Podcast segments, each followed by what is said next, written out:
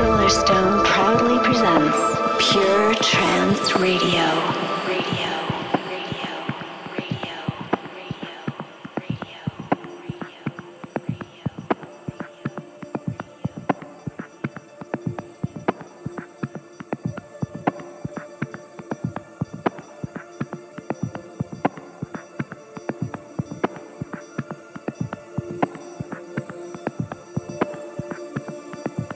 So then, let me connect this with the problem of birth and death, which puzzles people enormously, of course.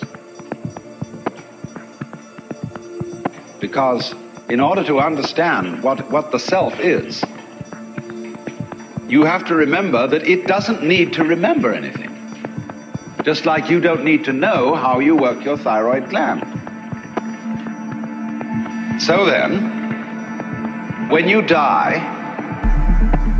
you're not going to have to put up with everlasting non existence because that's not an experience. A lot of people are afraid that when they die, they're going to be locked up in a dark room forever and, and sort of undergo that. But one of the most interesting things in the world, this is a yoga, this is a way of realization Try and imagine what it will be like to go to sleep and never wake up. Think about that. Children think about it. It's one of the great wonders of life. What will it be like to go to sleep and never wake up? And if you think long enough about that, something will happen to you. You will find out, among other things, that uh, it'll pose the next question to you. What was it like to wake up after having never gone to sleep? That was when you were born. You see, you, you can't have an experience of nothing. Nature abhors a vacuum. So after you're dead, the only thing that can happen is the same experience, or the same sort of experience as when you were born. In other words, we all know very well that after people die, other people are born. And they're all you. Only you can only experience it one at a time. Everybody is I. You all know you are you. And wheresoever beings exist throughout all galaxies, it doesn't make any difference. You are all of them. And when they come into being, that's you coming into being. You know that very well. Only you don't have to remember the past in the same way you don't have to think about how you work your thyroid gland or whatever else it is in your organism. You don't have to know how to shine the sun. You just do it. Like you breathe. Isn't it, doesn't it really astonish you that you are this fantastically complex thing? And that you're doing all of this and you never had any education in how to do it? Never learned, but you're this miracle? Well, the point is that from a strictly physical, scientific standpoint, this organism is a continuous energy with everything else that's going on. And if I am my foot, I am the sun. Only we've got this little partial view, we've got the idea that no, I'm just something in this body. The ego. That's a joke. The ego is nothing other than the focus of conscious attention. It's like a radar on a ship. The radar on a ship is a troubleshooter. Is there anything in the way? And conscious attention is a designed function of the brain to scan the environment, like a radar does. And note for any trouble-making changes. But if you identify yourself with your troubleshooter, then naturally you define yourself as being in a perpetual state of anxiety. And the moment we cease to identify with the ego and become aware that we are the whole organism, you realize that as the first thing how harmonious it all is. Because your organism is a miracle of harmony. All this thing functioning together even those corpuscles and uh, creatures that are fighting each other in the bloodstream and eating each other up. If they weren't doing that, you wouldn't be healthy. So what is discord at one level of your being is harmony at a higher level. And you begin to realize that and you begin to be aware too that the discords of your life, the discords of people's life, which are a fight at one level, at a higher level of the universe, are healthy and harmonious.